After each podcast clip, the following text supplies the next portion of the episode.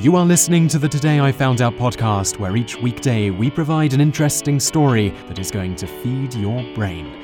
You can read more great articles like this by going to todayifoundout.com.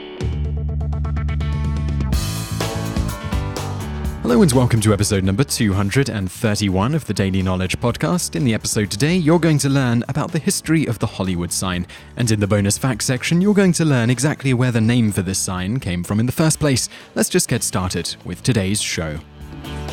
While today the famous Hollywood sign is considered an icon of the town, originally it wasn't anything so special and had some significant differences to the version we see today. Specifically, in the beginning it read Hollywood Land and was lit up with about 4,000 20 watt light bulbs, which would flash Holly, then Wood, then Land, then Hollywood Land repeatedly.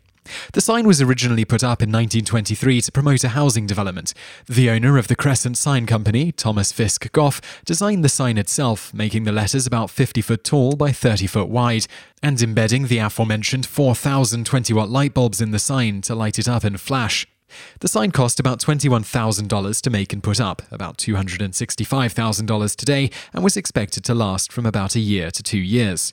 The land portion of the sign was taken off in the late 1940s when the Hollywood Chamber of Commerce, in conjunction with the LA Parks Department, began efforts to repair the seriously deteriorated sign, which had been abandoned by the Hollywood Land Real Estate Group in the 1930s due to the Great Depression.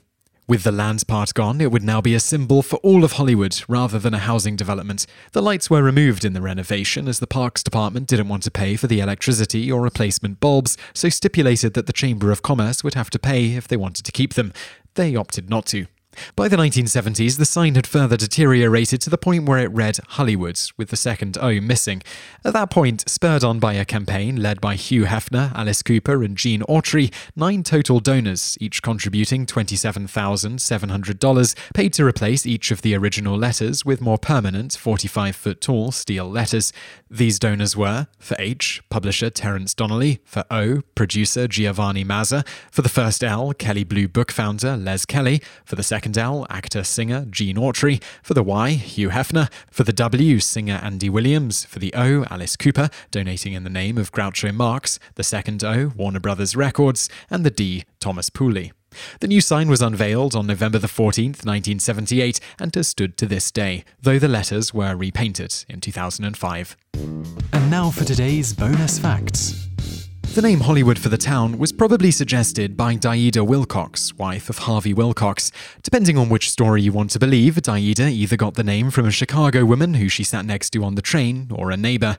According to the train story, the woman had a summer home that she mentioned to Daeida called Hollywood. In the neighbor story, the neighbor had a home in Holly Canyon called Hollywood. Whatever the case, Daeida loved the name, so in turn named her and her husband's new ranch Hollywood. The two later planned out a town on their property with Daeida Aida landscaping the lots to be sold and naming the streets and sidewalks. The first such sidewalk was just a short distance from their house and is only a few meters away from what is now the Hollywood Walk of Fame. For her significant role in planning the original Hollywood town, Daeida is known as the Mother of Hollywood.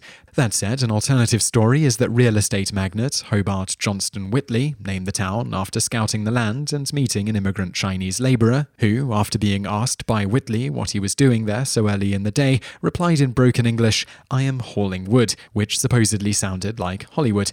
As someone who researches these types of amazing anecdotes from History Daily, I can say ones along this vein invariably prove to be false or have no real hard evidence behind them, which seems to be the case for this one. So I'm personally leaning towards the Daeida Wilcox story as being the correct one, as it has more substantiated evidence backing it up.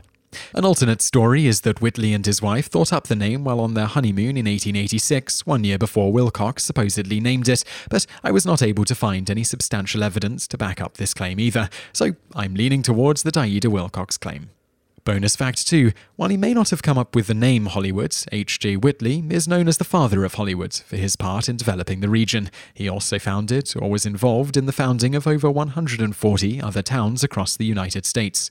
Bonus fact 3 24 year old actress Peg Entwistle committed suicide by jumping from the H in the Hollywood sign in 1932. Her body was found on September the 18th of that year and later identified by her uncle, who had been staying with her before disappearing two days before her body was found. She had a suicide note on her stating, I'm afraid. I'm a coward. I'm sorry for everything. If I had done this a long time ago, it would have saved a lot of pain. She had become increasingly disheartened by her inability to become a star and her lack of prospects. Sadly ironic was the fact that the day after her body was found, a letter arrived offering her the lead role in a play about a woman who was driven to suicide. Bonus fact 4.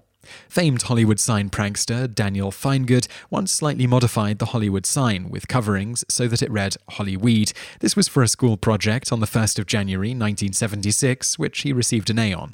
Another famous modification he and his friends did was to change it to Hollywood, but missing the second L during the Easter of 1977. He also once attempted to change it to Oil War, referencing the Gulf War, but park rangers noticed the modification almost immediately and before daylight hit, removed the plastic he and his friends had used to make the modifications. Today, such attempts to vandalize or modify the way the sign looks without permission is not only illegal, but extremely difficult to pull off due to cameras and motion sensors, which are now pointed at the sign 24 hours a day and instantly alert the police if anything or anyone is detected approaching restricted sections around the sign. You just listened to an episode of the Today I Found Out Daily podcast. Tune in every weekday for another great episode, or find more articles at todayifoundout.com.